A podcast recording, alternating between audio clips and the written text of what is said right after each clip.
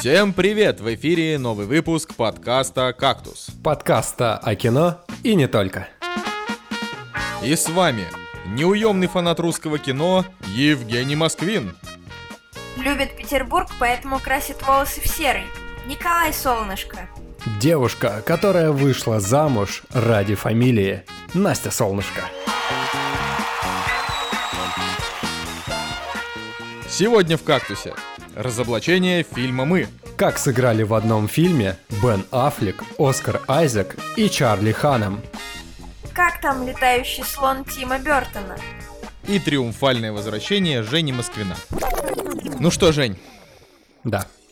ты уже, ты уже понял, да, что люди по комментариям как бы хотели, чтобы ты к нам пришел, Один человек этого хотел. а тут еще и Настя к нам пришла. Так что Да. мне кажется, что Супер. все будут, все будут счастливы сегодня, что им придется слушать не только мой мерзкий голос или там голос Цигулиева, который тоже, ко- который также ненавидит, как и мой. Так что давайте, господа, э, ра- рассказывайте. Давай, Женя, тоже с, с тебя. Вот как вообще, как, как твои сейчас дела? Как вот, скучал ли ты по нам? Слушай, на самом деле я скучал по подкасту, потому что даже, даже в самые тяжелые моменты, когда вот прям на душе скребут кошки, э, было желание вернуться, не знаю, вырваться, да, и записать подкаст, но на самом деле я просто понял для себя, что нужен э, ребут. Ну, то есть э, нужно реально было перезагрузиться, отдохнуть от черной полосы, которая действительно, вот я прям не шучу, она вот началась 31 декабря и закончилась где-то в числах э, вот в конце марта. Но это, это была реально одна сплошная черная полоса, поэтому нужно было перезагрузиться. В принципе, сейчас э, в Петербурге вышло солнышко. Хоть и не потеплело, но хотя бы вышло солнышко. И вот э, с вот этой вот э, солнечной погодой как-то все заиграло другими красками. Поэтому в целом, да, сейчас все вообще чики-пуки. Настя. Я, Настя. я не скучала по подкасту, потому что я ваши мерзкие голоса слушаю периодически, точнее, систематически, раз в неделю, пока монтирую. Прослушиваю по- подкаст по два, а то и по три раза. Вот. Ну, это понятно, но все равно ты же так давно с нами не записывалась вообще. Расскажи нам что-нибудь. Люди, люди-то хотят услышать вообще, как там у тебя дела. Вообще, как, как, как ты поживаешь, э, что тебя бесит, я не знаю. Я хожу на йогу, привожу ум и тело в гармонию. Вот. Новостей со дна кино нету, потому что я как-то перестала смотреть фильмы от Hallmark. А как же, а как же ки- корейские дорамы? Корейские дорамы я тоже, к сожалению, в последнее время не смотрю. Как-то я выпала из жизни дерьмового кино. Ой, ну ладно. а, собственно, об- обозна- обозначились. А я вот хотел рассказать, что у меня на этой неделе, а, я вот пару дней назад сходил на женское групповое спортивное занятие. Яй. Это, короче, да, ну то есть оно как бы по факту это не женское, но в спортзале мужики в основном железо качают.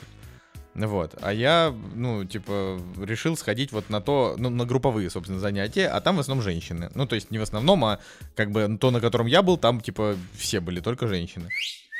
Слушай, у меня сразу в голове э, возникает этот стереотипный э, момент, когда мужик попадает на вот это групповое женское занятие и начинает пялиться на все эти, ог- э, на Да, все да, это да. количество жопок, которое там... Вот я Просто- вот реально, я и хотел рассказать, что у меня как раз история была такая, что да, там, конечно, было куча классных задниц, но суть в том, что я-то туда пришел не на задницы смотреть, а прям, ну вот, прям заниматься, значит, сп- спортом.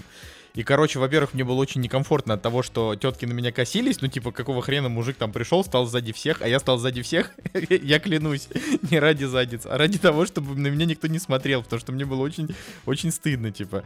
Вот, но в итоге я, короче, отзанимался, и вот уже второй день у меня просто не шевелятся ни руки, ни ноги. Вон Настя подтвердит, я просто, я не Да. встать нормально не могу. Коля не сесть, у меня похож руки... на огромную каракатицу.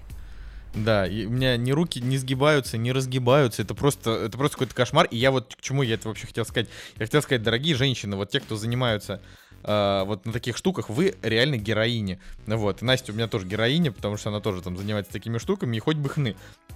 А я вот как бы То есть там еще женщины такие в конце. Я подошел к тренеру, говорю, слушайте, говорю, как вы вообще все вот это выдержите? Это же просто невозможно. А, она говорит, типа, ну это вы просто еще не привыкли. А рядом просто была какая-то женщина с занятия. Она говорит, да вот просто мужчины думают, что мы здесь типа так палочки типа э, двигаем э, там, э, не, ну, типа, не понимают, я говорю, вот от лица мужчин, я, я вам говорю, они не правы. ну, типа, потому что, потому что это была жесть. Я говорю, я вот просто, я чувствую себя переломанным. Я каждое, каждое напряжение мышцы, вообще любой мышцы в моем теле, абсолютно любой мышцы, оно приводит просто вот к, вообще к прострелу, вот, просто в мозг. Слушай, ну, получается, там была растяжка, как бы, а растяжка, ну, ты, ты сам понимаешь, да, что это как нет, бы не, не ну, мужское. Там, нет, там была не растяжка, нет нет. В том-то и дело, это было типа силовое занятие. То есть там как бы оно было со, с штангой, Uh, и со всякими просто разными упражнениями. Это что-то, это что-то вроде кроссфита. То есть, когда ты в течение 40 минут постоянно, практически без перерывов, максимум там 30 секунд на то, чтобы вытереть пот, uh, тебе дают возможность uh, ну вот, буквально там, знаешь, один глоток воды сделать, и дальше уже начинается, то есть идут беспрерывные упражнения, и они просто на разные группы мышц, начиная Понятно. там, начиная со спины, заканчивая прессом, вот через все, там, бицепсы, трицепсы, приседания, расседания, в конце там тебя уже просто, ты ложишься на живот, и просто типа берешь гриф от штанги и, ну, как бы руки вытягиваешь вперед и поднимаешь сначала одну, потом другую. То есть это, ну, понимаешь, да? В тот момент, когда ты уже прошел все упражнения, для тебя каждый подъем руки это вот, ну, типа максимально тяжело. И то есть это вот занятие, которое из тебя вытягивает абсолютно все. Ну, короче, но я при этом, конечно, это experience интересный, реально как в сериале. Берешь гриф от штанги и начинаешь рубить металл. Да, да, да. Слушай, ну, на самом деле, я думаю, что сейчас мы поднимемся в топах подкаста, подкастов вообще, потому что, ну, твоя история о победе коллектив, коллективного э, женского занятия над мужским, ну, мне кажется, это должно нас возвысить. Да, вот Настя, Настя как э, значит, как женщина в подкаст, да, пришедшая, должна, значит, это привнести в наш э, мир отвратительного, чудовищного сексизма, значит, шовинизма и расизма какую-то вот толику добра, значит, и милоты. Конечно, да, кто-то должен был разрушить вас сосисочный заговор. Слушай, ну вот смотри, ты у нас не была уже, ну реально, типа там, не знаю, полгода или фиг знает, короче, очень долгое время. Вот э, как, на твой взгляд, вообще вот действительно изменилось кино? Зап запаривает ли... Давай так, нам нужен женский взгляд э, на то, э, что у нас, э, значит, в... Как это называется? Значит, на, на то, что вот в Голливуде, да, так, так сильно сменились парадигмы э, в отношении кинопроизводства. Вот что ты вообще считаешь на эту тему? Это будет очень интересно, мне кажется, нашим слушателям. Ну, я не могу сказать, что произошел какой-то резкий перелом, честно, кроме Netflix э, и Оскара ничто не выдает вот этих вот проблем с сексизмом и так далее, мне кажется, за исключением редких всяких штук а женские охотники за привидениями.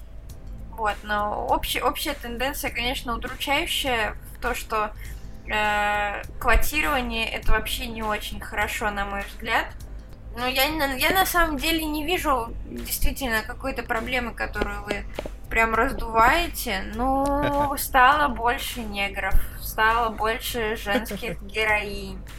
Но... Нет, ну смотри, мы же о другом. Я о том, что вот, э, ну вот это вот, э, смотри, дело даже не столько в квотировании, сколько в том, что, э, ну вот ты, например, чувствуешь от того, что в кино, ну типа сейчас, грубо говоря, э, количество главных персонажей женщин или женщин, которые решают в сериалах или фильмах вопросы больше, чем мужчины, или они сильнее как персонажи.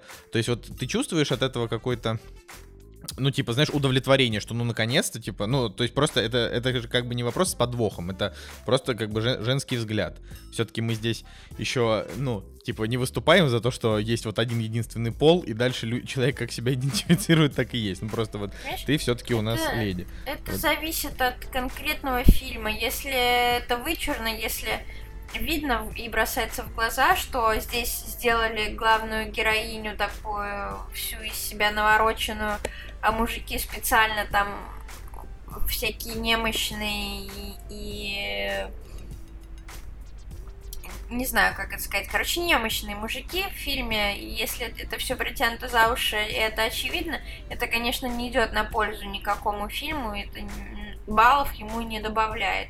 Но вообще, я размышляла над этим со стороны игр больше, чем со стороны фильмов, что, что я бы хотела больше игр, где главные героини женщины, потому что с ними мне себе проще ассоциировать. Ну, а в, в кино у меня такой проблемы почему-то нету. Ну, кстати, с, ну, с играми-то это да, я согласен. Просто в играх же ты, ты как бы, ну, ты типа садишься за там джойстик или клавиатуру, и ты как бы примеряешь на себя роль этого персонажа, но на самом деле тут я как вообще, ну, типа на тысячу процентов согласен, но как мне кажется, что просто сейчас, э, ну, в огромном количестве игр просто уже дали возможность выбирать пол, поэтому тут уже можно не париться. И пол, и цвет кожи, и все на свете.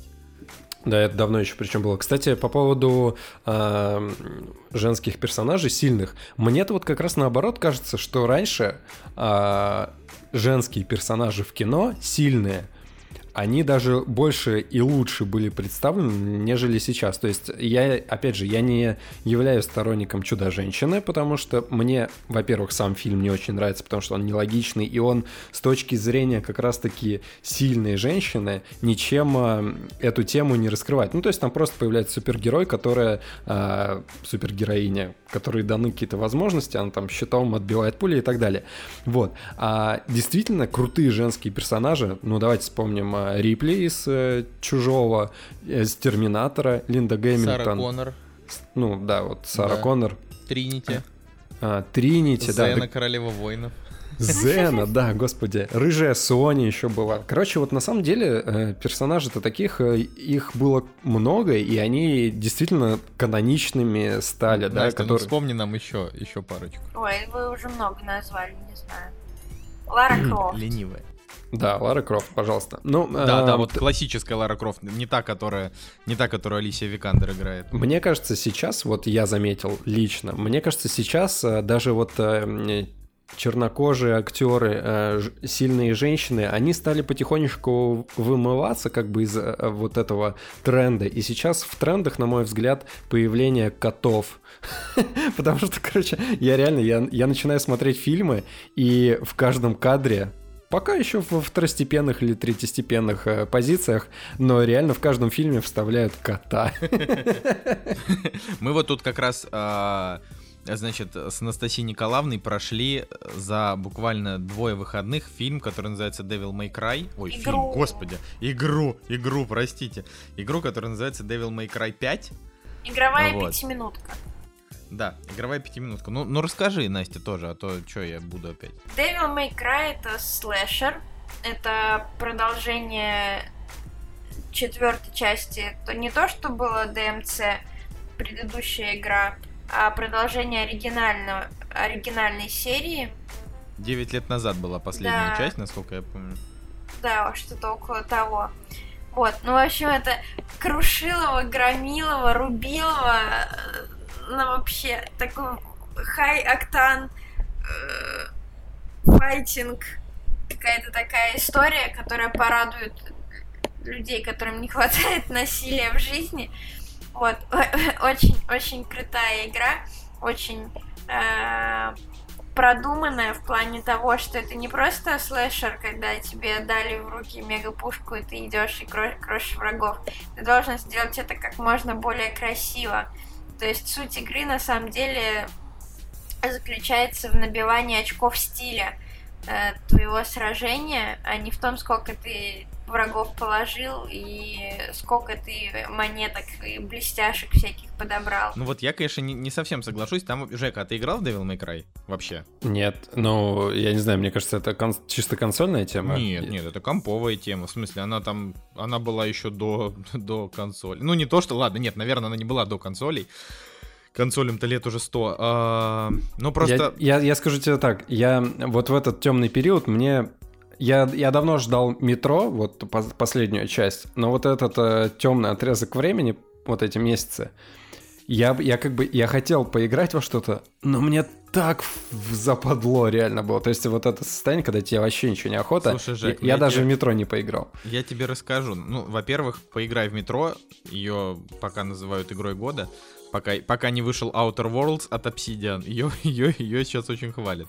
А, ну, просто на самом деле, как бы сидеть перед компьютером намного тяжелее, чем э, завалиться перед телевизором с, с, ну, типа, с джойстиком. Вот именно поэтому, наверное, мы и выбрали PlayStation. Я вот хочу немножко сказать, э, что э, если среди наших, ну, среди наших подписчиков есть, как бы, игроки, да, их не очень много, э, но я вот сразу хочу именно, без всякой топовой аналитики, э, если говорить стандартно, у игры чудовищно убогий сюжет, у игры просто невероятно ленивый level design, и когда ты думаешь о том, что она делалась в районе 5 лет, или там 4, ну, 4 или 5 лет, а, и они захотели, типа, откреститься от предыдущей игры, которая, которую сделали не японцы, а англичане, которая была а, очень изобретательна по, по локациям и по сюжету, но была слабее по геймплею, вот, именно по драчкам.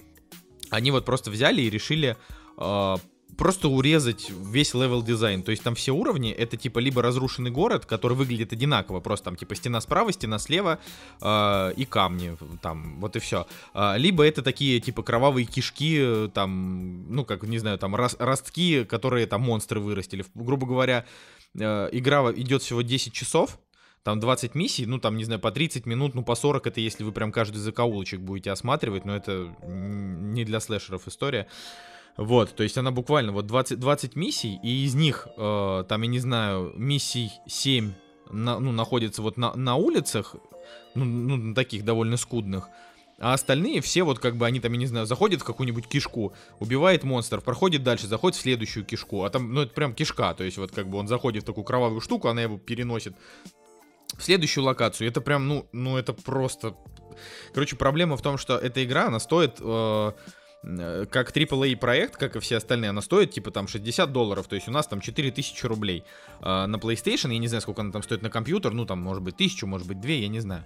Вот. А, но тема в том, что продавать за 60 долларов э, игру, которая идет 10 часов, э, которая как бы, ну, нужна только для того, чтобы ее перепроходить, потому что ты ее быстро пройдешь, и дальше вот если тебя, ну, типа, захватило, просто ставишь себе уровень сложности там на один выше и дальше идешь рубить монстров в тех же локациях. Вот я не знаю, каким нужно быть фанатом, чтобы прям захотеть ее перепроходить. Потому что мы один раз ее прошли, мы получили удовольствие, потому что драки там реально атомные, очень весело, там какие-то миссии проходил я, какие-то Настя, то есть мы как-то вот так.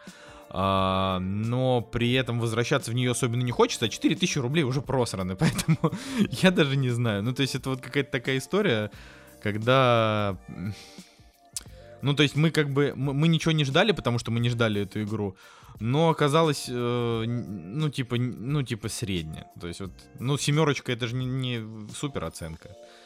Не знаю.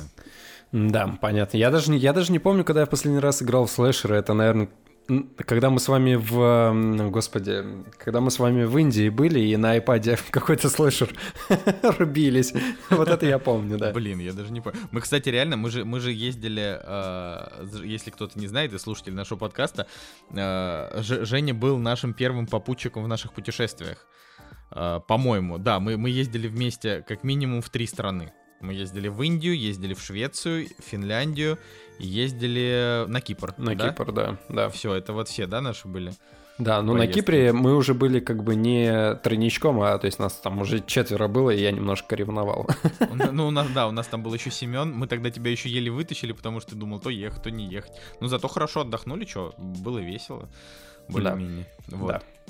Так что да, были времена. Ладно, давайте, давайте закончим с игровой пятиминуткой. Это мы просто хотели рассказать, потому что прошлый выпуск был лишен контента полностью, а в этом выпуске будет много контента, мы много чего посмотрели. Так что давайте пойдем к премьер.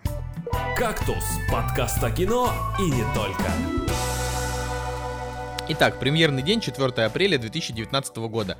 Господа, наконец-то мы дождались. Шазам! Шазам! Да, я, я его на самом деле очень давно жду. С первого трейлера, как увидела.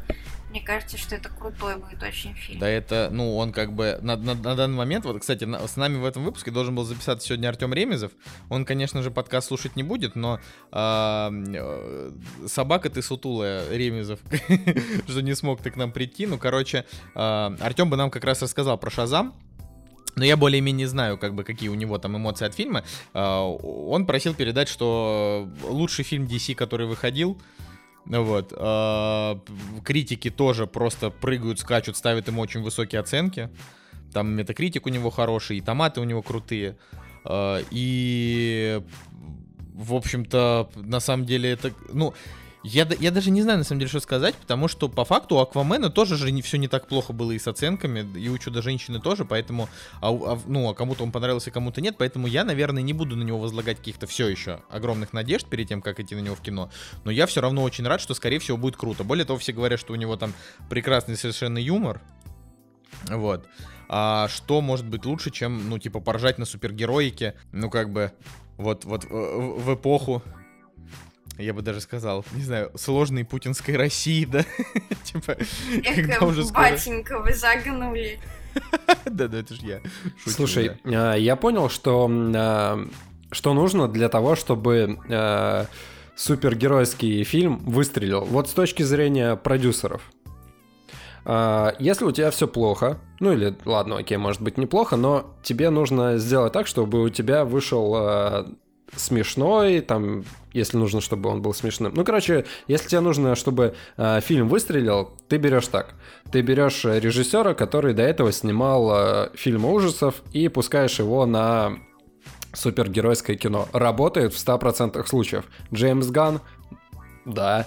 А, Джеймс Ван вообще без проблем. И теперь этот чел, который снял Шазам, потому что он до этого, в принципе, вот э, снимал ужастики бы смешно, если бы он был какой-нибудь Джеймс Дан. Знаешь, вот я иногда, когда вижу, когда какую-то действительно там интересную картину делает человек, фильмы которого мне, ну, не кажутся классными, типа вот проклятие Аннабель зарождение зла, да, вот снимал как бы он до этого. Сначала зарождаются сомнения, но потом я вспоминаю, что Фар Форелли э, снял зеленую книгу, я тут же успокаиваюсь, потому что я как бы верю в то, что все будет хорошо.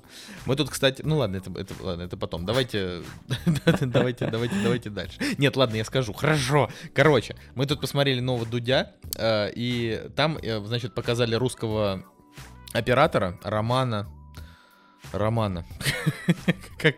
сейчас, сейчас, сейчас я скажу, подождите, э, очень, очень быстренько. Роман Васьянов. Вот. И, э, значит, как оказалось, Роман Васьянов, ну, он, типа, уже больше 10 лет в Голливуде снимает. Он же снимал «Отряд самоубийц». Он а ты, снимал... ты не знал до этого, да?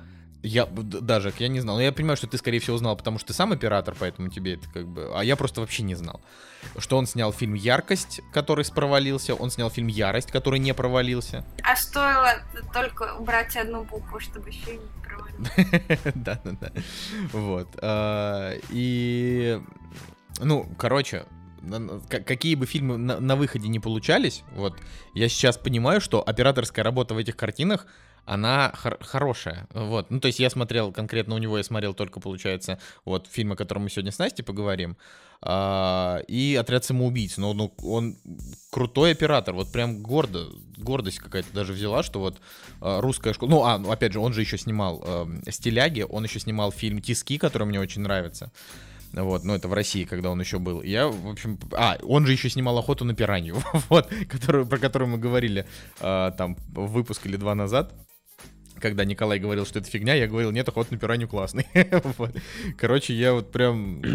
Ну, э, давай так, э, с операторской точки зрения, я считаю, что э, именно операторская вот эта тема в России, она на реально высоком уровне, потому что э, даже какие-нибудь э, плохие фильмы, туда приходят, не знаю, там, клипмейкеры, ну, возьмем Газгольдер, да, а, у них там делают э, фильмы, которые до этого снимали клипы, ну, и, в принципе, большинство, да, операторов приходит из клиповой какой-то вот этой индустрии, вот реально с операторской э, профессией все хорошо. Вот э, ты не, ты не посмотришь какой-нибудь фильм и не скажешь, блин, вот здесь операторская работа отстой. Реально с операторами как бы худо более-менее, окей. Вот со сценариями и режиссерами вот это уже... Слушай, ну я даже возьму, э, вот, например, допустим, Алина Пязок, это девушка, которая была там оператором э, у там Little Big, а, а потом она стала режиссером их клипов, да, она снимала и Little Big, и Гуфа снимала, и что только не делала.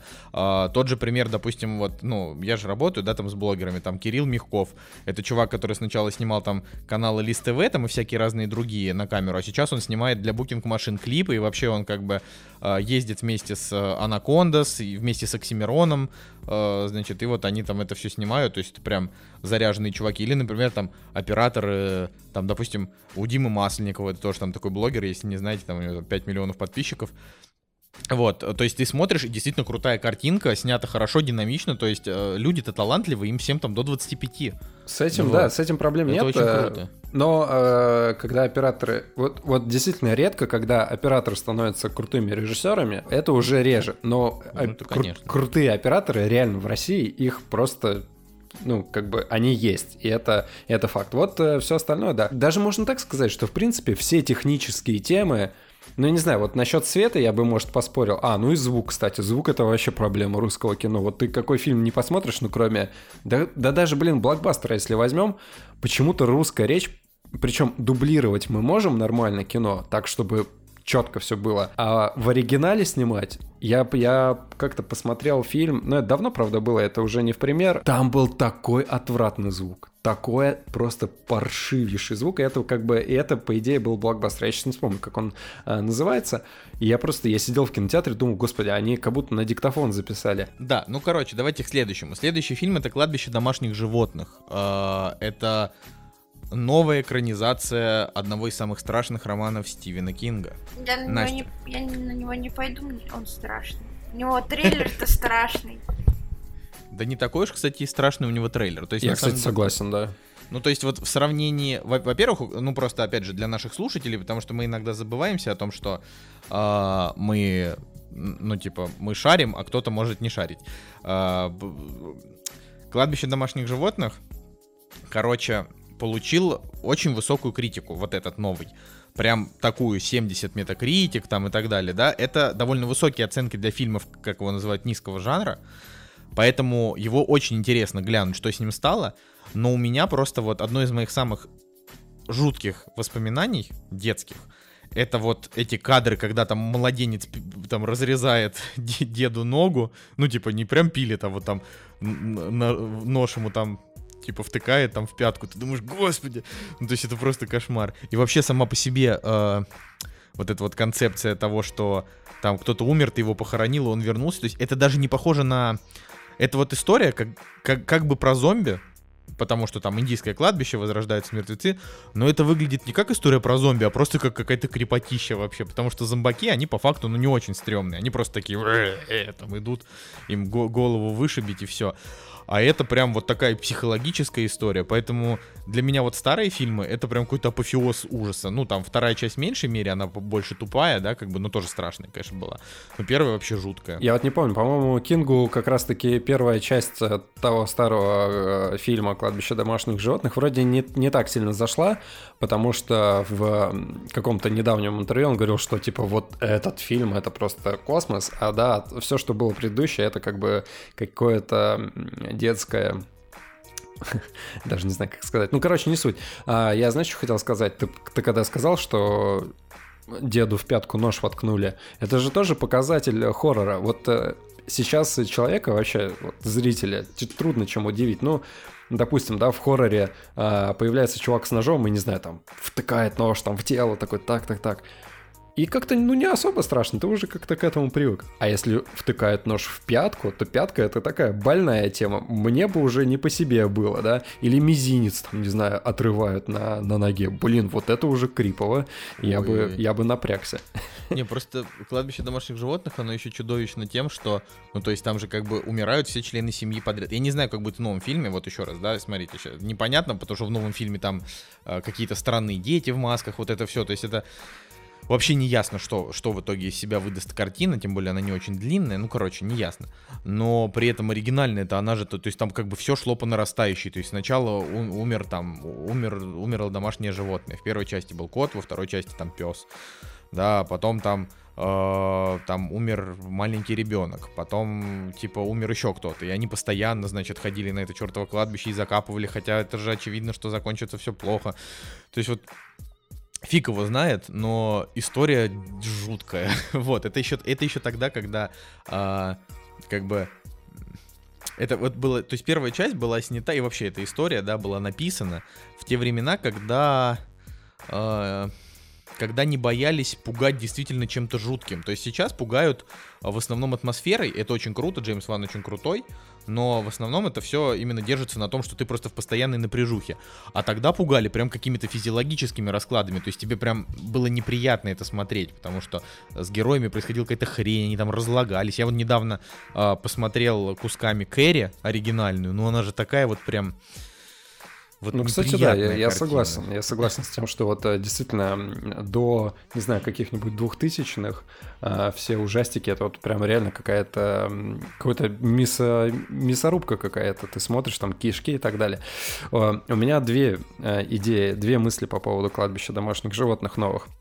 Первое, это если посмотреть на картинку на заставке трейлера, где сидит кот, да, посреди дороги. Это говорит, это опять же говорит о моей теории о том, что коты сейчас новый тренд, да, и вот почему ребутнули этот фильм? Ну, потому что надо котов про пропихивать. Э, как бы, ну, люди требуют, вот, пожалуйста, поставили на.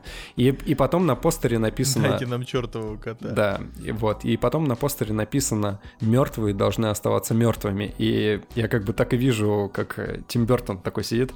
Погодите-ка, Подержите-ка мое пиво. Да-да-да, о чем это? Что, на сесте что добавить? Блин, для меня, я, я, мы с тобой вместе как-то смотрели «Кладбище домашних животных». Это, блин, супер криповый фильм. И, ну, я не знаю, мне страшно, я не хочу его смотреть. Ну, он вряд ли напугает настолько сильно, честно уж говоря. Вряд ли. Ну, там, там эти дети в масках, идущие через лес, там столько, там, э, я уверена, что там не будет кровавой э, каши, кровавой бани и втыкания ножей во всякие там труднодоступные части тела, но именно атмосфера, мне кажется, там будет очень криповая. Блин, ну посмотрим на самом деле. Все равно в любом случае это интересно, как бы что, что, что вообще из этого там выйдет. Актеры в фильме главное играют хорошие. То есть тут э, а, одно приятное это то, что ну типа то, что сделали нормальный актерский состав, они просто набрали там каких-то новичков с улицы. Видимо, просто потому, что Стивен Кинг до сих пор все еще любим людьми. Вот. Конечно. Поэтому они Поэтому они не просто так. Но мне кажется, он делают. самый экранизируемый, наверное, писатель вообще ever. Ой, вы знаете эту историю, что начинающие киноделы могут за один доллар э, купить право на экранизацию. Да, э, я вот что-то такое слышал, но это, видимо, имеется в виду для каких-нибудь этих для каких-нибудь прям новичков, для короткометражек. Да, да, чтобы... да, да, да, да, да. на следующий фильм «Папа сдохни». Я ничего про него хочу, не хочу говорить, я его не жду. Вот хочешь, Женя, рекламируй, мне вот вообще не интересно. Да в смысле да. рекламируй? Э, суть не в том, что, типа, чувак э, пиарит этот фильм или нет. Суть в том, что э, это из разряда молодых режисс... кино, которые сняли молодые режиссеры с молодыми актерами. Ну, как бы. И это круто. То есть, действительно, если ты посмотришь на русские картины, да, которые выходят, то в большинстве своем они будут на, в кинопоиске на каком-нибудь конце а, про, не знаю, там, про трудности детства, где ребенка забыли в камине, и он там а, 10 лет пытался есть одну пыль, сажу и так далее все картины будут такими, блин, их невозможно смотреть. Ну, в смысле, это круто, конечно, что они их делают, там, э, выпускают одним э, сеансом в каком-нибудь э, доме кино и так далее. Но их просто пруд пруди, их столько много. И эти фильмы вообще никому не нужны, просто они не нужны никому. Ну, то есть, ладно, может, одному проценту, как человек сидит и ждет действительно каждую неделю, когда выйдет еще, еще одна русская драма, которую нужно посмотреть. Я Поэтому... даже знаю этого человека. Цигулеев? Вот. А, поэтому, когда выходит что-то яркое, да, я всегда стараюсь на это внимание обращать. То есть, другое дело, хороший фильм или плохой, да, то есть, ну, если он выходит плохой, окей, типа, это, это фигово, да, но как бы плохие фильмы почему выходят? Потому что в, пропихивают в сценарии всякие, не знаю, бабушки легкого поведения 1, 2, 10, 15 там и так далее, сиськи, жопы и так далее. И как бы это плохо. Это, это все от э, неумения как бы сделать э, хороший сценарий, как бы грамотно и так далее. То есть пытаются выехать на чем-то простом. А, здесь же почему я внимание обращаю на этот фильм? Он, он реально круто снят. И опять же, с точки зрения операторской работы.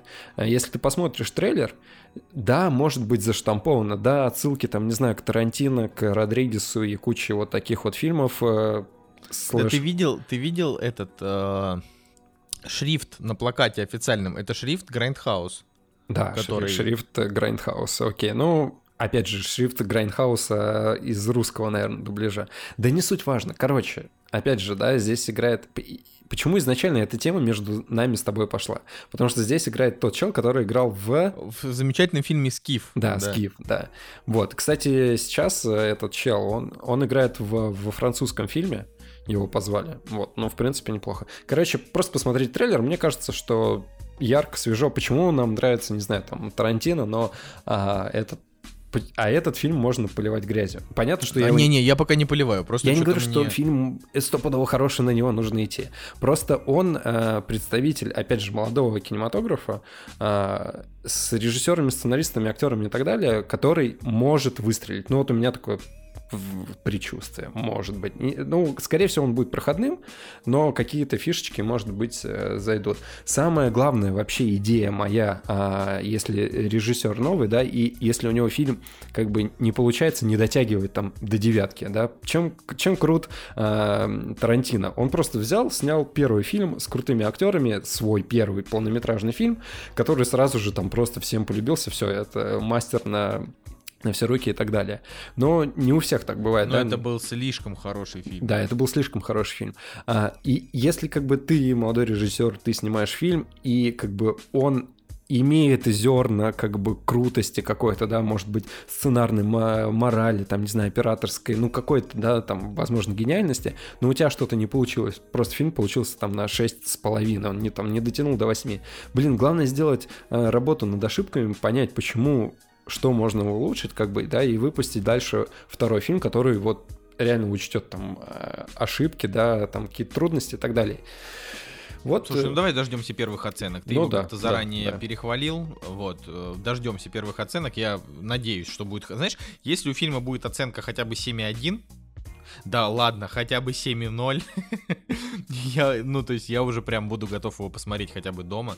а, но что-то мне просто подсказывает, то есть вот это сейчас это время Ванги, да. Мне кажется, что а, это действительно будет а, либо там 7, 7,0, 7,1, потому что он окажется, типа, не знаю, остроумным, например, да.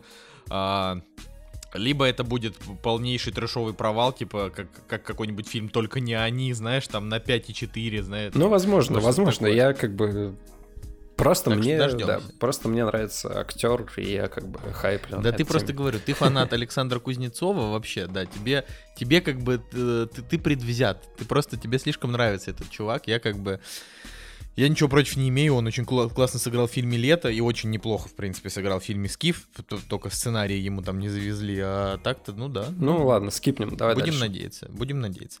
Но вообще, я, честно говоря, не знаю, вот вы открыли премьеры, вам вообще кажется, что есть еще что-то интересное на этой неделе, что можно обсудить? Мне кажется, нет. Ты чё, там же мультфильм а, от Лайки есть, «Потерянное звено». Потерянный остров? Нет, потер- потерянное звено. Потерянное звено. Это же от студии Лайка, если я не ошибаюсь. Я сегодня где-то с утра читал о том, что э, мультфильм на самом деле получился крутой. То есть у него нет еще вроде как, ну, по крайней мере, на кинопоиске оценок и так далее, но зная, что делает Лайка, Не, ну это тот же человек, который снимал Куба, и сценарист тот же он написал. То есть вот как бы к этому фильму я просто для меня это сейчас открытие. Я, честно говоря, пропустил этот момент. они визуально выглядят трешово, то есть ты как бы вот с бухты-барахты, если откроешь трейлер, то ты такой, блин, что-то что-то такое, как бы, но внутри реально под оберткой, там действительно интересно все сделано. Ну, будем надеяться, будем надеяться. Ну, хорошо, да, ладно, окей, я согласен. Тут Женя прям продал. То есть э, в кино, конечно, я на него не пойду. Чё это? Ну, потому что Шазам. М, Вот. Но это, кстати, тоже прокатывают наши замечательные друзья из Walt Disney, Sony Pictures Releasing, вот эти ребята. Посмотрим. На самом деле, это клево, потому что я не то чтобы прям в диком восторге от э, Кубо, да, а, но там очень хорошо, там про смерть было. Я помню, что мы от него в целом приятные впечатления все получили, потому что он был такой добрый, приятный. Да в любом случае это штучный продукт, на который как бы внимание хотя бы стоит обратить. Ну да. Ну вот на этом фильме есть еще, на этом фильме, на этой неделе еще есть а, норвежский фильм, вот исключительно производство Норвегии э, с Кэтрин Уотерстон, которая как бы клевая, никаких вообще к ней вопросов нет, но э, честно говоря, даже не знаю, типа молодой норвежский путешественник грезит об открытии неизведанных полярных земель, в погоне за мечтой и грандиозными свершениями герой жертвует всем семейными узами, дружбой, любовью всей жизни, получая взамен ледяные пустыни, бездонные трещины, неч- нечеловеческий холод, метели и вечную мерзлоту. Ну, то есть это звучит, как у- удручающе. довольно уныло, честно говоря. И главное, что там все актеры, если бы был Цугулиев, он бы заметил, а, что там у всех актеров всякие клевые имена, типа Пол Сверре Валхейм Хаген, Олля Кристофер Эртвог, Йонас Странд Гравли. Ты сейчас остановись, ты сейчас сатану призовешь. Подожди, ты, ты прочитал кучу непонятных имен, но не прочитал самое главное. Чувака, у которого фамилия Котик. Котик, да, Войтих Котик. Но Войтих Котик это, конечно, Блин, чё? жалко, я уже замужем. Да. Да, Настя. Но он котик, а не котик. Вот, ну надо, котик, на- если... надо мне разводиться и бежать за этим котиком и брать двойную фамилию. Представляете, какая я буду милая? Настя, котик солнышко. Блин, при- при- при- приколите э, создать э, э, женщину, которая как бы будет охотиться на мужиков с крутыми фамилиями, типа брать их фамилию, разводиться, а потом брать э, двойную, тройную фамилию. Ну, типа солнышко, котик, э, тучка, ёрш, там, не знаю, ну, короче, вообще дичь. Ёрш, почему ёрш? Не знаю, я пи- пиво вспомнил. Ну, вообще, на самом деле, это очень интересно. Жалко, что сейчас нет Цигулиева, который, э, который, значит, э, скажет, о, Норвегия, я там был уже 17 раз, э, поеду еще и 25-й. вот это вот все. Странно, что он сейчас не в Норвегии, а в Италии. Это вообще, это максимально странно, потому что э, очевидно, что он, ходя по, э, значит, римским улочкам, явно меч... как это, грустит о фьордах. Да, да, да. Да, вот это все. Такой нахрена Вот. я сюда поперся. Вот, ну, короче, что еще? Еще русский фильм «Потерянный остров». Пропускаем, это вообще какая-то шляпа. Да, значит, русский фильм «Счастье» — это часть вторая. Это диснеевское производство, это диснеевский фильм. Кстати, перед э, трейлером Дамбо показывали эту часть, э, показывали этот трейлер, и я такой типа, так, подождите, разве была часть 1? или, они, или они решили, как в Звездных войнах, начать с конца? Ну, потому что я, я, я реально первый раз... э, 2015 года Окей, первая часть. Окей. Э, тоже Дисней, тоже специальный уникальный кинопроект Дисней. Я, честно говоря, даже не знаю, что сказать на эту тему. Наверное, тоже скипнем. Ненавижу Вот. альманахи. Просто Ну, слушай, переносить блин, их не могу. Ну, видишь, вот я-то наоборот большой поклонник альманахов, особенно э, моя любовь подогрелась любовью, смертью и роботами. Не, ну та, не, подожди, там ты осознанно смотришь, э, это они не включены в один файл, да. в один файл. А здесь тебе приходится Хорошо. сидеть и смотреть э, в одном файле кучу непонятных короткометражек. Ну, типа, если ты хочешь посмотреть короткометражку, ты идешь и смотришь фестиваль короткометражек, а не так, что тебе пропихивают кучу короткометражек в одном фильме. Ну, короче, Ну и все. И больше на этой неделе ничего интересного. Да, да. Есть еще фильм, французский фильм, который называется «Сирано. Успеть до премьеры», который в оригинале называется почему-то «Эдмонд». Не знаю, что еще тут. А, Или «Эдмон», это же французский язык. Эдмон, да. Но что-то тут боюсь, что нам нечего обсуждать. Вот. Так что я думаю, что можно наконец-то обсуждать фильмы. Все то, чего от нас люди ждали последний час. «Кактус» — подкаст о кино и не только. Так, ну ладно, у нас сегодня прям много фильмов на обсуждение, но Жека у нас на той неделе сходил на Дамбо, но на выпуск попасть не смог, поэтому, Жень, давай рассказывай нам.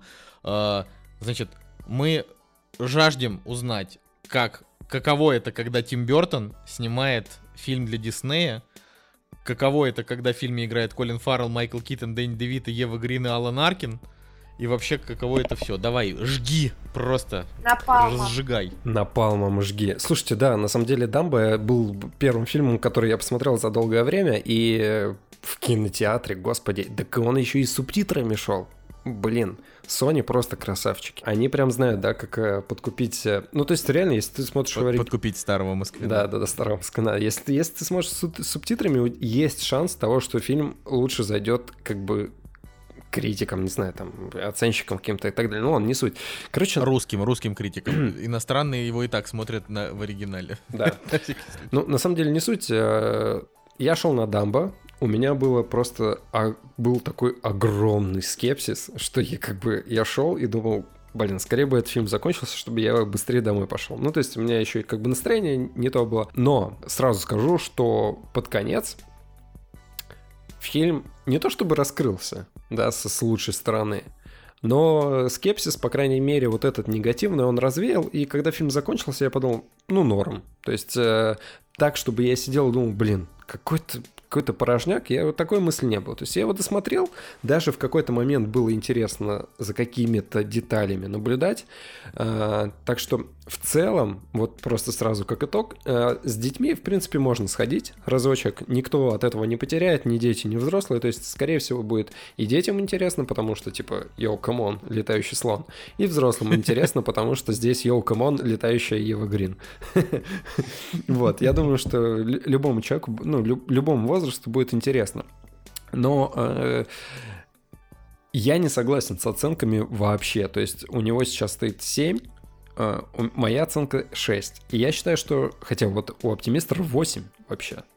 А, И я считаю, что фильм на самом деле соответствует больше оценке 6, и вот почему. Как изначально проект он для меня, да, я его воспринимаю бездушным. То есть корпорация просто берет свои какие-то темы, которые у нее были, мультфильмы в частности, да, пытается переснять их на новый лад, в, частности, делая это игровым кино с э, какой-то с motion capture, да, вот этой темой.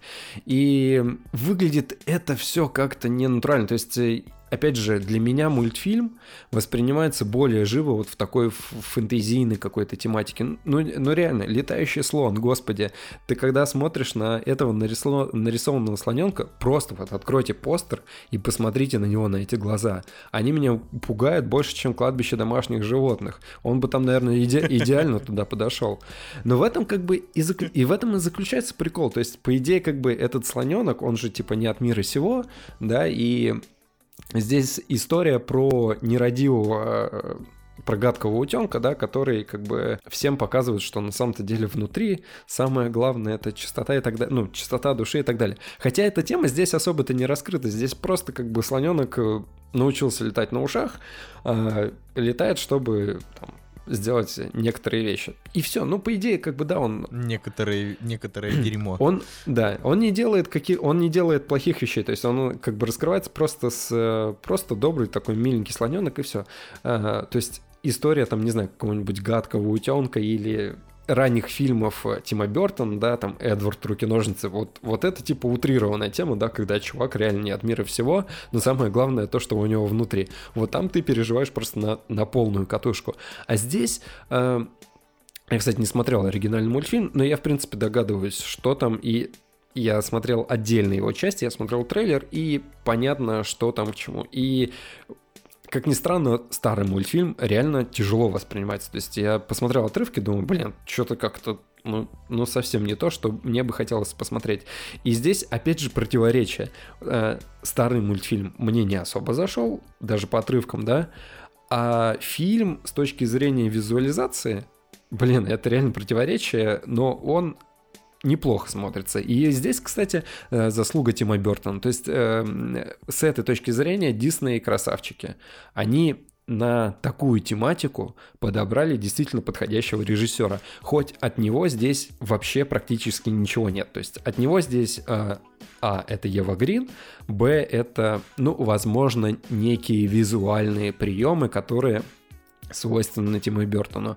Все остальное пф, без проблем вообще снял бы любой другой э, режиссер, э, о котором вы даже не слышали. Вообще без проблем, я думаю, все было бы сделано. И здесь э, нету Тима Бертона, потому что сценарий не его. То есть он здесь действительно как наемный рабочий. И в трейлерах и в промо-материалах упор на его имя вообще практически не идет. То есть ни на постере, в трейлере там чуть-чуть как-то мелькает вся эта Слушай, тема. видимо, так же будет и с Гаем Ричи в Аладдине, мне кажется. Вот та же будет ситуация, что мы там Гая Ричи толком не увидим. Да, да, да.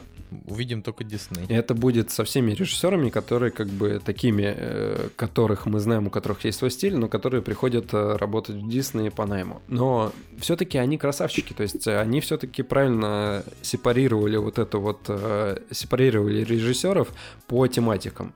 Гай Ричи просто идеально для Алладина подходит. Ну просто, ну реально. Потому что Алладин прыгает, да? Ну, ре, ну, ну да, реально подходит. И, кстати, у Алладина в трейлере очень крутая музыка. Я если ты посмотришь Дамбы или еще какие-нибудь мультфильмы, э, музыкальная тема, она одна из тысячи. Но, в принципе, у Алладина как бы та, та же проблема, но э, саундтрек как раз-таки отдает э, Гайем Ричи.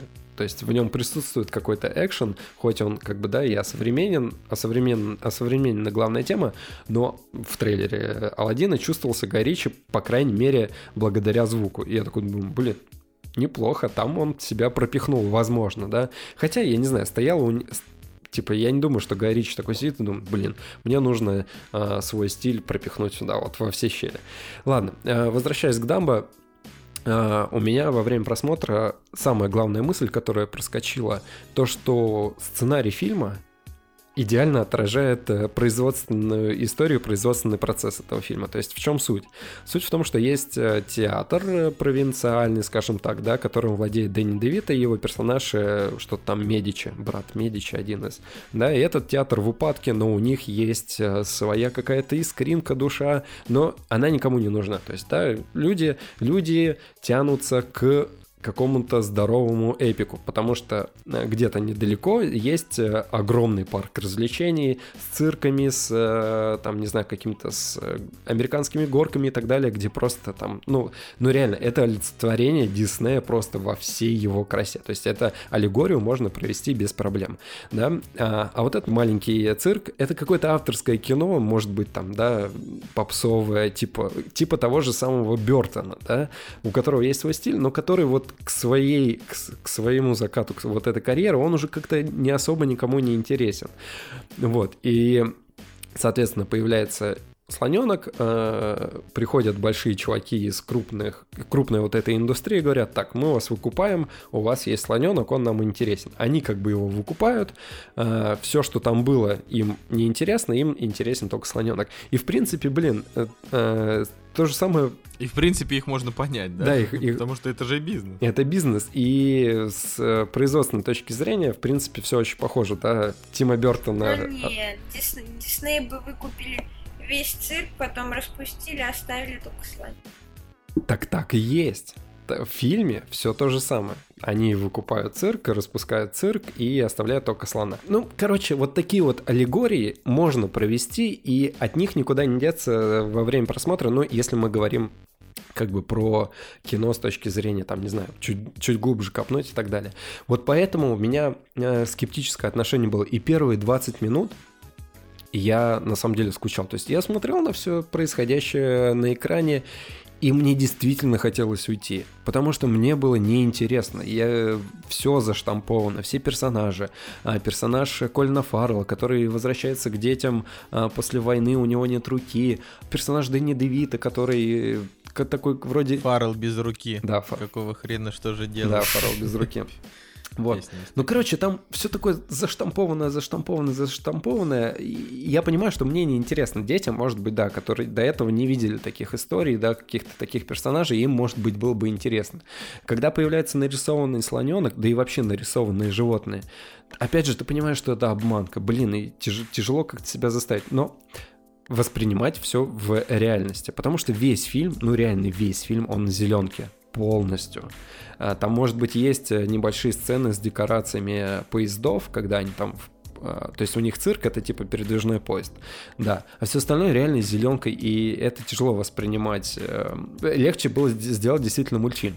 Но под конец появляется Ева Грин, а, ты проникаешься душой э, Дэнни Девита, потому что он реально очень милый, он очень реально круто отыгрывает. Колин Фаррелл вначале просто дубина, вообще такое бревно, которое, типа, у него нет руки, ты такой думаешь, блин, да если бы у него здесь не, не было бы вообще Колина Фаррелла, ничего бы не изменилось на самом деле. Ну и даже под конец, когда Колин Фаррелл начинает, э, с- как бы у него начинаются диалоги с э, Евой Грин, и ты такой думаешь, блин, интересно, да, какие-то небольшие детали, они становятся интересными. И когда происходит финал, кстати, финал у картины просто адовый, реально такой адовый. Последние 10-5 минут, наверное, их можно просто вырезать, я, я вообще не знаю, зачем их показали, нужно было вовремя отрубать, э, вовремя пускать титры и все. Но как бы сделали так, окей, как бы они немножко подпортили впечатление, но все равно я вышел из кинотеатра и подумал, ну, не так-то плохо не так плохо, как могло бы быть. То есть, и у меня есть надежда, то, что Алладин, возможно, получится чуть лучше, чем Дамба. Хотя Дамба, ну, опять же, я повторюсь, не так плохо. Я ему поставил шестерку, хотя ожидал худшего. То есть Майкл Китон, Дэнни Девита, Колин Фаррелл, Ева Грин и Алан Аркин, Слушай, они здесь не запоминающие. не-не-не, Дэнни Девита запоминающийся. Ева Грин абсолютно запоминающаяся. То есть, мне кажется, ее запихни в любой фильм, она будет запоминающейся. Ну, я, не, я просто не поклонник, но, А, допустим, М- да. Майкл Китон, он здесь типичный злодей, да, то есть у него есть, кстати, второе дно, А, то есть он не такой злодей, который типа я злодей-злодей, вот. Я, А- я представила себе Майкла Китона с вторым дном. Да, у него есть все-таки какая-то мотивация, она чуть-чуть проскальзывает там, э, и этому способствует персонаж Алана Аркина. Ты как бы понимаешь, что почему он так действовал, да, почему он э, такой жопой вообще вы- выступает в этом фильме, но э, как бы это совсем так мимолетом, совсем вот так вот э, такой таким мазком небольшим, что как бы тебе его и не жалко, типа он как бы натворил там каких-то дел, сам от этого пострадал, а самое забавное то, что здесь есть второстепенный злодей, типа приспешник главного злодея, и он, и, и я такой думаю, блин, этого чувака нужно срочно, срочно нужно брать на роль злодея Джеймса Бонда, потому что он реально выглядит как типичный какой-нибудь злодей Джеймса Бонда из э, 70-х. Вот он прям такой прям суровый какой-то, лысый, здоровый, непонятный чел. Ну, короче, Дамба, да, вот благодаря актерам держится, но не благодаря, наверное, сценарию и, так далее. То есть, ну, такое что-то изначально неживое в то, что пытаются насильно вдохнуть э, жизнь. Очень такой... Но детям зайдет, я думаю, что. Настя, Да. давай с тобой расскажем про фильмы А давай.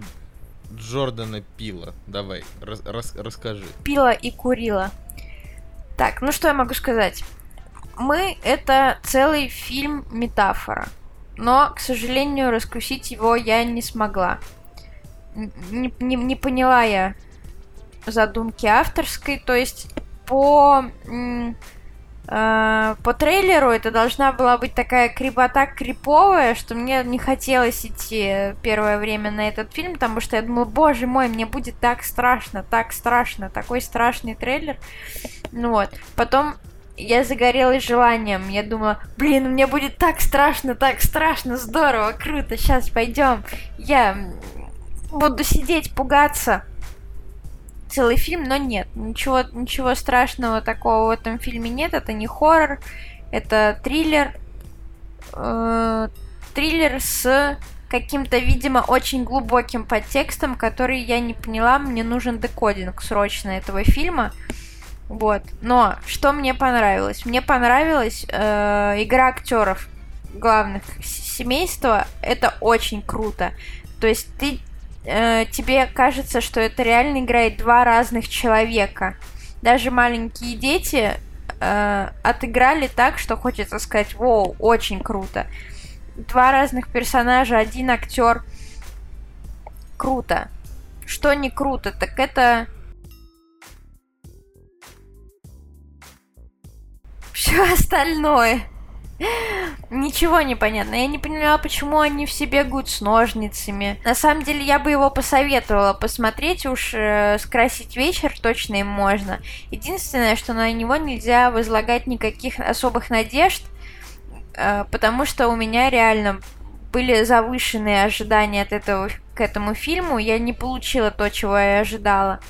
Я ожидала прям э, такого крепкого хоррора с когда тебе хочется схватить рядом сидящего человека и не отпускать его до конца фильма. Нет, не, мне даже было скучно в каких-то моментах. Э, кровь мне показалась абсолютно лишней там. На эмоции тебя мало что там в принципе вызывает. Вот, вот в чем проблема. То есть я ждала, что меня будет хватать за что мне будут поджилки трястись от страха, но у меня вообще ничего не тряслось. Ну вот я, я скажу следующее про кино. Во-первых, э, я от него ждал все-таки еще одного фильма Джордана Пила, потому что после, после прочь который я, я не разделяю сумасшедших восторгов, но мне он понравился, я думал, что это будет, ну, раз второй фильм, то может быть даже лучше, вот. Ну, как минимум не хуже, но как оказалось, что, ну, конечно, это это даже объективно не так. То есть, если впрочь там есть и саспенс, и поржать там прям хорошие шутки, прям смешные, и кровушка там есть, и ты как бы получаешь полное удовлетворение от картины, когда она заканчивается. То есть здесь, короче, все сделано совершенно по-другому. А, то есть вот смотрите, сейчас, сейчас не будет никаких спойлеров, но я Uh, если вы хотите посмотреть этот фильм, то вас просто ждет много разочарований, потому что мы, ну, то есть я скажу как есть. Uh, вот твист о том, кто персонажи, не, никаких спойлеров еще раз, да, твист о том, кто такие персонажи, uh, он нулевый. Его практически сразу же, как только эти персонажи появляются в кадре, практически сразу же выдают, и ты не испытываешь ты не испытываешь ничего в духе, блин, вот это вот вот это вот я в трейлере-то ожидал, что же это на самом деле. То есть вот, когда они тебе это рассказывают, ты такой, а, ну ладно. Ну, то есть вот такая вот история. А, значит, э, во-вторых, там еще есть финальный твист, то есть там всего два твиста. Ну, вообще как бы три твиста, три. Вот, а, значит, первый твист, когда рассказывается, кто такие персонажи, он никакой. А, во втором твисте чуть более раскрывается подробная история того, что это за персонажи. И он как бы тоже никакой, потому что в тебя просто... Э, в тебя эту информацию, как там Миша Кшиштовский показал там на, на Ютубе в ролике, в тебя ее просто запихивают за три минуты вообще все, но при этом ни хрена не объясняя. Это, да это как не, если бы... не запихивают, тебя просто как скомканной бумажкой в тебя кидают вот этой информацией. Да, ну вот если так, да, вот, ну это я вот пытаюсь сравнить с чем, но это как если бы, э, допустим, Нео в Матрице весь фильм он бы, он бы только бегал от агентов, вообще даже не, не зная ни про Матрицу, ничего, а за последние пять минут его бы завербовал Морфеус, он бы влюбился в Тринити, подрался бы с агентом Смитом, и это бы все реально уместили бы в, в пятиминутный хронометраж. А все остальные два часа он просто бы, грубо говоря, бегал. Вот здесь то же самое. Они условно два часа бегают, в конце тебе все рассказывают, и в самый, в самый финальный просто за, за две секунды до там титров есть еще один твист, и когда он, и ты такой думаешь, ну, этот твист вообще не обязателен. То есть, как бы он есть, он, он, он меняет есть, он читаем, и он абсолютно не обязателен. Да, то есть он, он меняет немножко ощ... Э, не ощущение от фильма, он меняет как бы ощущение от сюжета, но он не меняет ощущение от фильма, и в этом нет смысла. То есть он как бы, э, это не как вот этот стандартный твист ужастиков, э, то есть это стандартный твист ужастиков, но это не так, как когда ты, допустим, посмотрел, ну там, я не знаю, вот любой там ужастик возьмешь, когда там, не знаю, персонаж последний живой выбирается из дома, и тут оказывается, что злодей-то еще жив и отрубает ему голову и титры, да? И ты такой, блин, типа я уже только надеялся, что он выживет. Как бы, да? А, а, ну вот здесь, э, то есть по факту, когда этот финальный твист он происходит, он стандартный, но при этом он ничего не меняет, и ты думаешь, ну нафига вы его запихнули? Ну типа можно же было его не запихивать, и ничего бы не поменялось. А, более того, все, что в этом фильме тебе пытаются объяснить, они как бы это объясняют очень хреново. То есть, а, условно ну, то есть, вот, опять же, чтобы не, скатываясь, не скатываться в спойлеры, это тоже можно на каком-нибудь другом привести примере или неважно. А, типа, они тебе...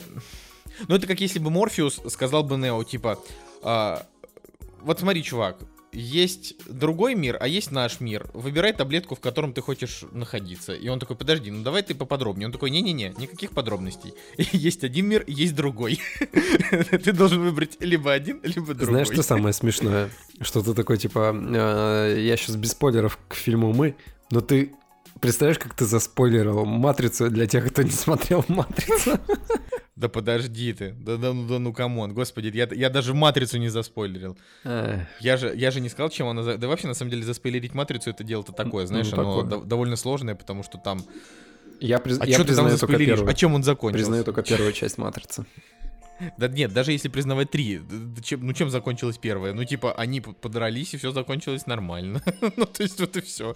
В плане матрицы это не так важно. Ну вот, короче, а, если уж говорить про декодинг, то на самом-то деле, ну, есть как бы несколько статей, которые тебе раскидывают, что, а, во-первых, сам Джордан Пил сказал, это фильм с политическим подтекстом, то есть вот прямые слова режиссера. Для русского зрителя здесь нет никакого политического подтекста, нам просто непонятно, да. Для них это как-то очевидно понятно. А, значит, э, что касается, ну, типа, во-первых, начиная с того, что фильм называется АС, это же как аббревиатура United States, правда, название без точек написано, но все равно, типа, US. А, значит, и, как бы это сказать, и, и, наверное, политический подтекст там действительно существует, но если я вам начну его сейчас рассказывать, то тогда заспойлерю фильм, а, что делать не хочется. Но он как бы, он тоже такой, ну, притянутый за уши, потому что если первая, ну, первая часть, хотел сказать, если в фильме «Прочь» там... А, давайте, вот сейчас спойлеры к фильму «Прочь», да, там пара минут.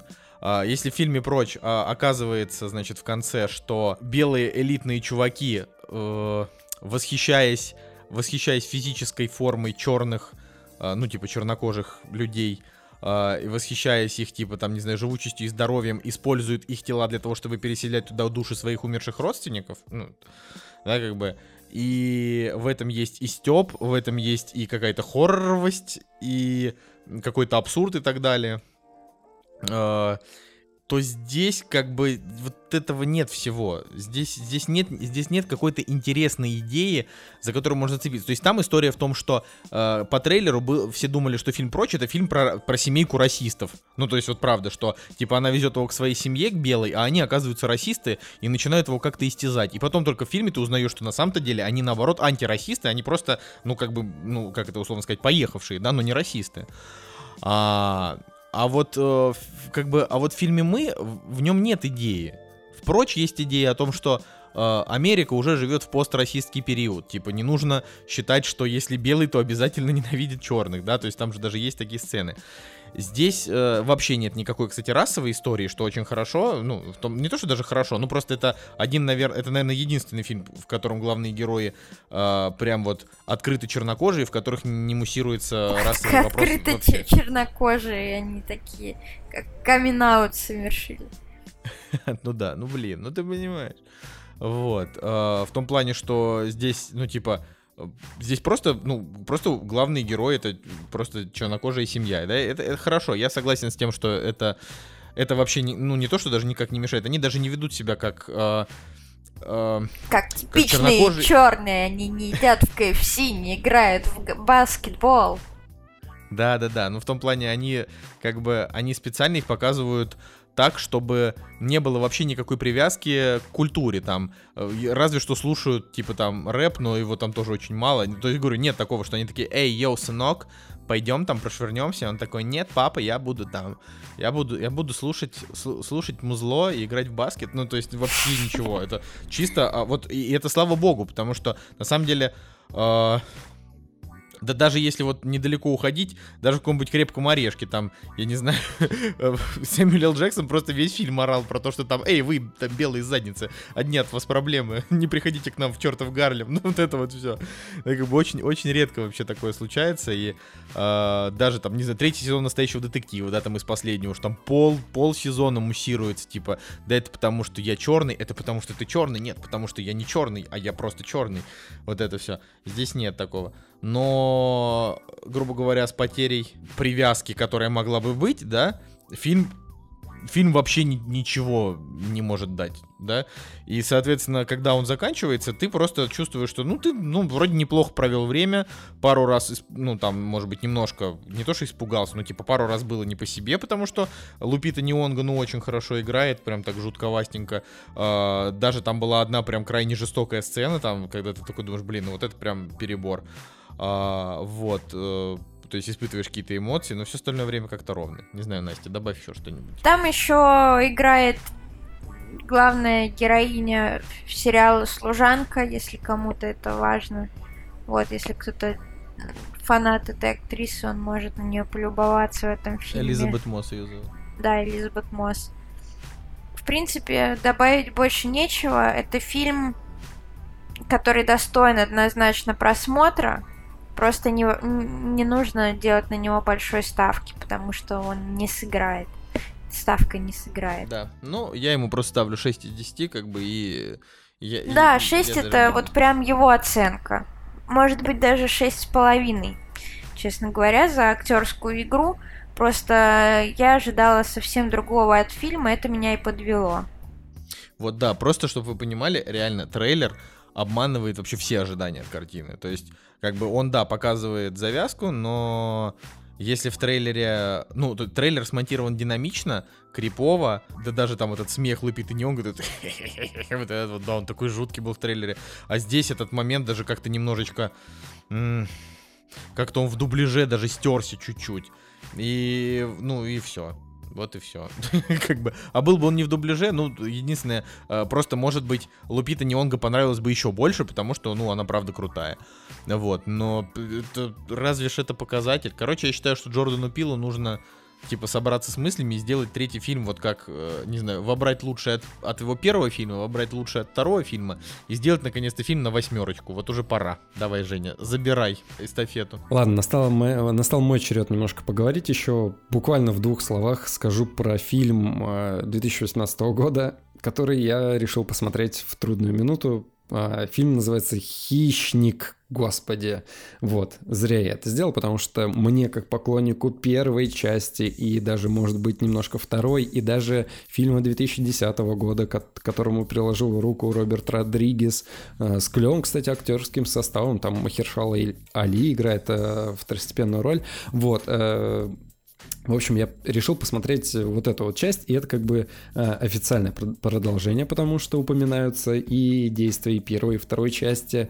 В общем, как бы фильм э, действует вот в этом, э, в этом мире, в этих законах и так далее. В общем, мне он не понравился. То есть я считаю, что это дикий трэш, который нарушает законы логики. Да, может быть, он веселый в некоторых моментах, благодаря э, команде психопатов, которая воюет с хищником, типа суперхищник здесь появляется. Команда психопатов, это прям реально плюс этого фильма, я считаю, что между ними очень крутая химия. И, кстати, э, актеров, которых там собрали, э, Томас Джейн, например, я, например, и реально являюсь поклонником а, Томаса Джейна. Не знаю, мне нравятся крутые мужики, а, у которых а, беда с актерской карьерой, но они еще могут подавать надежду. Ну, то есть, типа, чуваку выпал второй шанс. Давай, покажи себя во всей красе.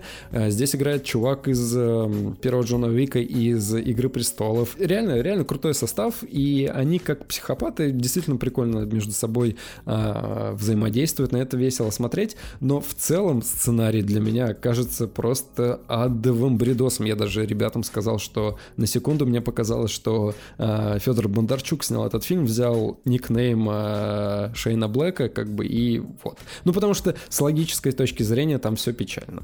Так что мне не понравилось, я поставил 4 из 10. Я, я не согласен с тобой. Я не согласен. Я считаю, что фильм, фильм веселый, фильм бодрый он заслуживает того, чтобы над ним... Весел, веселый, веселый трэша. Да, чтобы над ним угореть. Очень, очень смешно. Ну, э, оценки у нас, видишь, разделились. То есть у Коляна... Я почему решил посмотреть? Потому что вы, когда спорили об этом фильме, то есть э, есть две, на самом деле, противоположные оценки. То есть э, Коле Цигулиеву фильм абсолютно не понравился. То есть он так же, как и я, считает, что этот фильм просто нарушает законы первой части. То есть ты хочешь посмотреть на Хищника, хотя бы отдаленно похожего его на первую часть, но ты этого не получаешь, вместо этого ты получаешь какую-то пародию. Действительно пародия, можно так сказать. Вот. А, но с другой стороны, есть вот такая точка зрения, что фильм развлекательный, он как бы просто развлекает, кровище, шуточки про мамку и так далее. Э, why not? Я, я считаю, что просто вся проблема, как я люблю говорить об этом в подкасте, вся проблема от ожиданий. Ты сравнивал это с, э, с предыдущими хищниками, ты как бы получал там от них удовольствие, ты в них видел логику. Э, я не смотрел ни один, поэтому я не сравнивал ни с чем, просто мне все понравилось. Настя, а Настя вот вроде смотрела все, да, Настя? Я смотрела все, я же просто фанат трэша. Поэтому, собственно, мне закатил.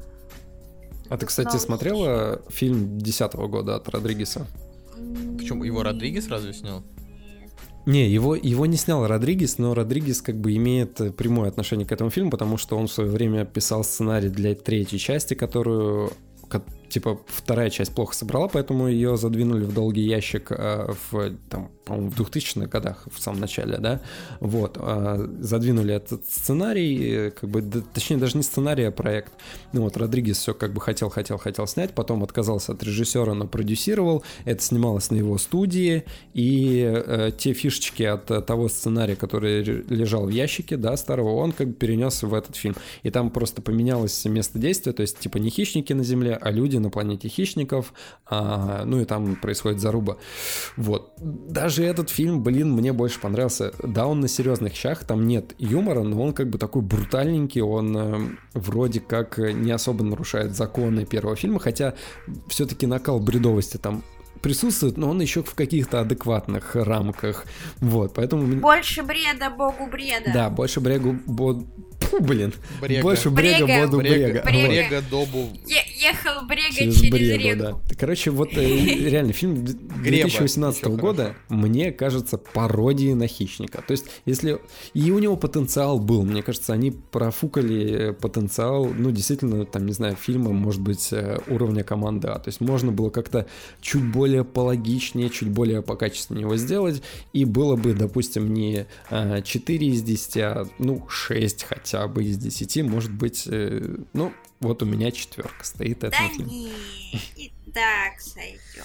Да. Вот русским фильмам ты все прощаешь. Сколько, сколько, сколько вот, сколько ты будешь еще тянуть эту лямку любви к, к российским фильмам? Да нет, хотя, конечно, Хотя, хотя что тут, спорить? Это реально вкусовщина, потому что фильм-то объективно, ну, как бы плохенький. Просто вот кому-то его это плоховость закатило, кому-то нет. Да, ну вот на самом деле его добила концовка. То есть э, можно... э, Ты, ты понимаешь, что есть точка невозврата, когда, э, когда вот этот трэш, его можно обернуть в плюс. То есть ты такой смотришь, смотришь, и типа такой, блин, ну это же, ну почему они все так, все так делают? Это же трэш, трэш, трэш. А потом происходит, может произойти какая-нибудь фишечка, и ты такой, блин, действительно, это настолько плохо, что даже хорошо, но, к сожалению, опять же, для меня, в концовка фильма, она полностью деструктивна по отношению вообще даже к самому этому фильму в целом. Идея того, что при, прилетает хищник, чтобы спасти людей от других хищников, присылая им Убер-костюм э, против хищников, ну, немножечко бредово. Вот реально, если бы вот в этой капсуле, по теории, фанатской теории, да, я слышал, что, возможно, планировался такой финал, а, что вот в этой капсуле оказывается не костюм с супероружием, а типа Арнольд Шварценеггер, которого, который типа просыпается такой, ха-ха, вот. Э, Вот этот накал бреда, блин, он реально был бы настолько мощным, что я бы даже в конце орнул бы в голосину и сказал «да, куплено». Вот, ну окей, Шварценеггер не согласился. Ну, запихните вы в капсулу Эдрина Броуди. Тоже, в принципе, неплохой актер и тоже как бы который сильно повлиял в 10 фильме 10 года, он бы как бы тоже неплохо, может быть, связал вот эти фильмы между собой и, ну, тоже бы неплохо получилось. Ну, в общем, концовка вот меня прям действительно расстроила, но опять же, по-разному можно посмотреть на все это дело. Ладно, давай мы расскажем уже дальше про тройную границу, а то ты что-то, а то ты что-то э, разнес. Ну давай, давай, Анастасия, на- нач- начинай. Ну, мы сейчас будем обсуждать фильм Трипл Фронтир. Э, Тройная граница, наверное, да? Так, Так да, я же сказал. Ты вообще, ты вообще слышишь нас в подкасте? Ты или у тебя там звук? Слышу, пропадает? я Анастасия, слышу вас в подкасте, просто я не знаю, как его грамотно перевести это на самом Да деле. нет, так и есть. Это иде- идеальная, идеальный перевод. Без, без прикрас. Вот, это скорее криминальная драма, чем боевик. Там играет Бен Аффлек. Остальных я сейчас не вспомню, как зовут. Кто, там? Оскар Айзек, Чарли Ханнем. Вот, вот они из известных играют. Вот, суть в чем? Завязка э, фильма такая очень м, каноничная. Один бывший вояка решил собрать свою старую команду крутых спецназовцев, чтобы провернуть одно дело и обогатиться на нем.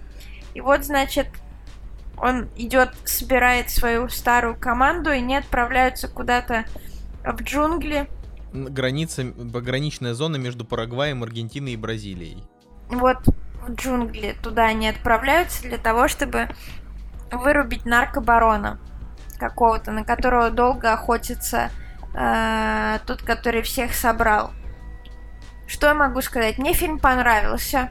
Я на самом деле боялась смотреть, думала, мне будет скучно. Э, я не люблю фильмы такого жанра. Но нет, все достаточно бодро, никаких провисов в фильме не было, я не заскучала ни на секунду. Фильм на самом деле про человеческую жадность и до чего она может довести. Во-первых, оператор Роман Васьянов. Это тот чувак, про которого я как раз в начале выпуска сказал. То есть это человек, который, в общем-то, оператор Дэвида Эйра, который снял там фильмы про лос-анджелесских копов, и он же снял «Ярость», он же снял э, «Отряд самоубийц». То есть, э, то есть, по факту, человек работал просто от Брэда Питта и Джейка Джилленхола вот до Бена Аффлека и Чарли Ханнема, как бы, и там э, Уилла Смита и Марго Робби. То есть это чувак, который просто вот работает, работает как бы в вышке Голливуда с а, актерами класса А. Просто фишка в том, что когда мы смотрели это интервью, как бы про тройную границу я уже слышал. Она вышла буквально 13 марта на Netflix. И как бы и про нее сразу вышло там несколько отзывов на тему того, что у него, кстати, у него неплохая, неп- э, неплохая критика в целом, там 61, по-моему. А, значит, метакритик там торчит. И, в общем, это, это ничего. У него как бы оценки MDB там 6,5, кинопоиск 6,6. И на самом деле это а, абсолютно заслуженные оценки для этого фильма. Ну, честно говоря, я бы ему семерку поставила. Вот сейчас, вчера, сразу после просмотра, я по- поставила шестерку. Но вот сейчас я вспоминаю фильм, и я думаю, что я по- поставила бы ему семерку, потому что я хорошо провела время. Фильм действительно интересный и динамичный. Да, ну там, э, там просто у этого фильма есть несколько граней. То есть это не...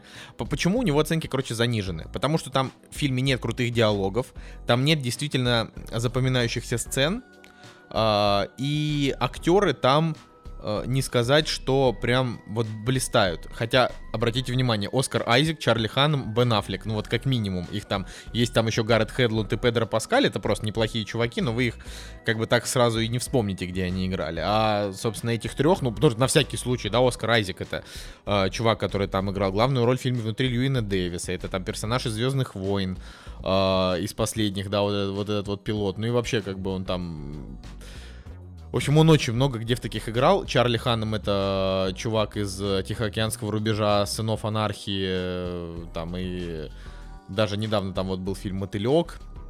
Например, также еще там фильм Хулиганы, а еще он главный герой, главный герой фильма Меч короля Артура Гая Ричи. Ну, короче, известные типы, действительно актеры категории А уже. Вот эти трое точно. Обратите внимание, что там только мужчины, и четверо из них белые. Да, пятеро из них белые, они все белые. Который их всех собрал, я бы не сказала, он араб В смысле. Оскар Айзек, Оскар Айзек белый, он просто еврей. Ну, в том плане, ну он же белый, как бы. В том плане, что, в смысле, он... Вообще у него вот написано, что Оскар Айзек, у него французские израильские корни. Да нет, это пять белых мужчин. И я, конечно, поначалу угорал на тему того, что да, у фильма там может быть тоже заниженные оценки, только потому что там пять главных героев это пять белых мужчин, там нет э, никаких женских персонажей, кроме абсолютно проходной тетки, которая нужна только для того, чтобы им помочь на две минуты, э, и вообще нет там ни чернокожих, ничего, то есть ну просто это как бы, э, ну это типа пять белых пять белых американцев, короче, которые там, которые гасят там всяких этих бразильских злодеев. А, вот, э, но все-таки критика у него более-менее ничего, да и людям более-менее понравилось. А, Просто вот я начал говорить про грани, да, ожидалось, ну, я думал, что в фильме там будет куча перестрелок, он будет такой прям бодренький. На самом деле там практически нет никаких перестрелок, и в основном история это в том, что а, они как бы решают э, не, только, не столько убить вот этого наркобарона, сколько его ограбить и забрать деньги. Они забирают оттуда очень много денег, и дальше большую часть фильма это как бы их путешествие, э, как они пытаются вот оттуда добраться до, грубо говоря, до, тех мест, где они могут эти деньги там, не знаю, как-то обналичить. Вот. Э, и они там, значит, ползут там через джунгли, через горы и так далее. И там то, что с ними происходит. И во-первых, там, конечно, красивая природа. Вот прям Очень, показано. очень Очень красиво. круто. Вот. А, во-вторых, там, там есть несколько напряженных моментов, а, которых ты как бы... То есть вот ты ждешь боевика, но на самом деле здесь, здесь прям такая нормальная триллерная составляющая, когда ты, ты как бы в напряжении за героев, хотя ты не испытываешь к ним, то есть ты испытываешь к ним симпатию, хотя они не очень. То есть это как бы чуваки, которые осознанно пошли на воровство и убийство, даже несмотря на то, что это убийство там наркобарона, вот, осознанно пошли на это а, для того, чтобы ну, для того, чтобы просто подзаработать бабла, вот. Но у этого фильма есть вот, как я говорю, грань, есть вот слой, да, о том, что это пять персонажей, это американские военные, э, бывшие, каждый из которых пытается найти свое место в жизни. То есть это персонажи, которые там одного там что-то судят за то, что он немного кокаина провез, другой пытается прода- продавать дома, быть риэлтором у него ни хрена не выходит, третьему приходится проигрывать в боях, чтобы заработать хоть какие-то деньги, четвертый работает э, армейским мотиватором, то есть он приходит э, там ко всяким солдатам и рассказывает им о том, вот, как, какие были славные годы, когда он служил,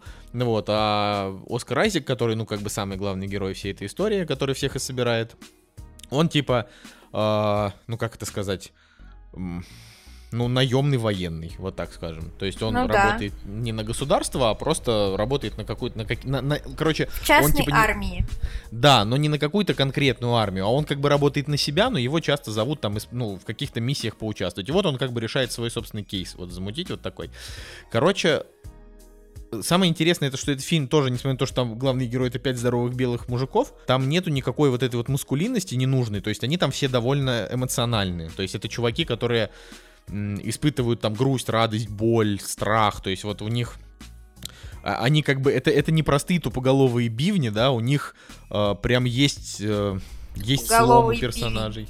Да, ну вот, например, там у Бена Аффлека вообще очень интересный персонаж. Я, ну вот ра- ради, можно сказать, ради его персонажа, в принципе, и стоит смотреть, потому что там, типа, чувак, который говорил, нет, я никуда не поеду, я не хочу этого делать, э, потому что я, типа, я отошел там отдел, а потом, когда он соглашается, он начинает втягиваться все больше и больше, но это не показывает так, что он там втягивается и начинает просто там всех убивать направо и налево, а в том, что он втягивается и начинает допускать ошибки, начинает косячить, начинает терять самообладание, хотя по факту это, э, ну, как бы в этой команде он типа мозг. То есть э, это ну, человек, которого взяли в первую очередь ради того, чтобы разработать план. А у него начинает потихонечку как-то вот съезжать ориентиры, он начинает психовать из-за нервов, тоже там начинает э, нем- немножко стрелять куда-то не туда.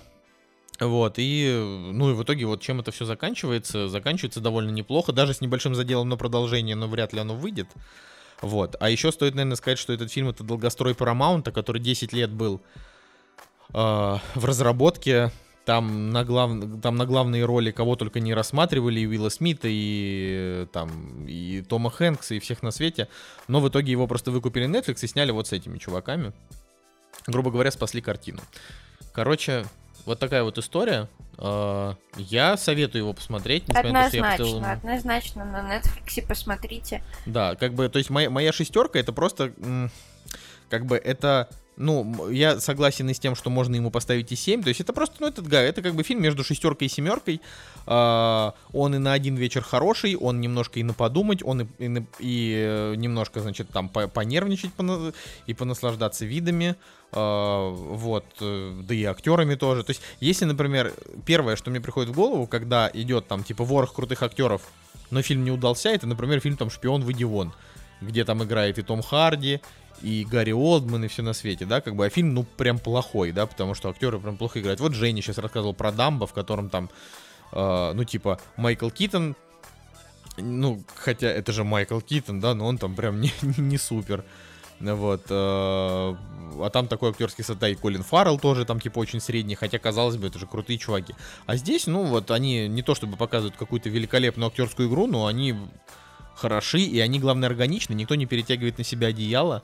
Вот, нет такого, что э, там Бен Аффлек играет настолько хорошо, что все остальные смотрятся плохо. Они все вот играют одинаково. Такое ощущение, как будто им дали установку, типа, пацаны, вам не нужно э, стараться быть лучше, да, других. Просто вот играйте, играйте пацанов.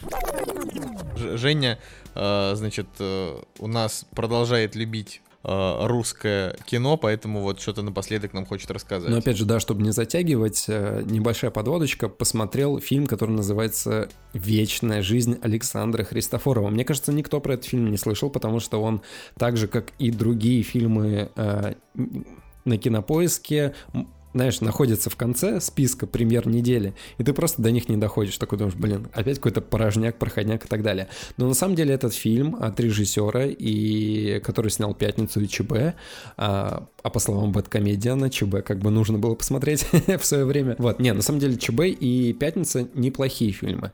То есть ЧБ Неплохие. Да. да. они как комедия, они действительно и имели смысл, имели мораль, имели какой-то подтекст, и там комедия не ради комедии, чтобы типа поржать, но там действительно была какая-то мораль, и, э, и комедия вытекала вот из ситуации, что нужно там, не знаю, изменить персонажа, изменить его мировоззрение, он попадает вот действительно в какие-то непонятные темы. Хотя ЧБ, кстати, а это не то чтобы комедия, это прям такая тр- больше трагедия, тире с небольшой приставкой комедия. И, э, соответственно, когда я увидел этот фильм э, «Вечная жизнь Александра Христофорова», я подумал, блин, надо его посмотреть, потому что, ну, действительно, режиссер подает надежды, нужно посмотреть.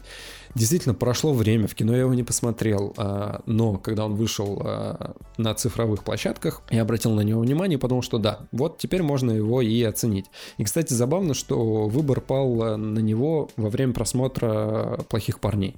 Сейчас, сейчас будет убер ужасно звучать, но мы начали с Надей смотреть э, «Плохих парней», я такой, блин, давай посмотрим. Я, в принципе, никогда особо их не смотрел, так, чтобы вот полностью... Мы начали смотреть, и нам первые 20 минут реально не зашли.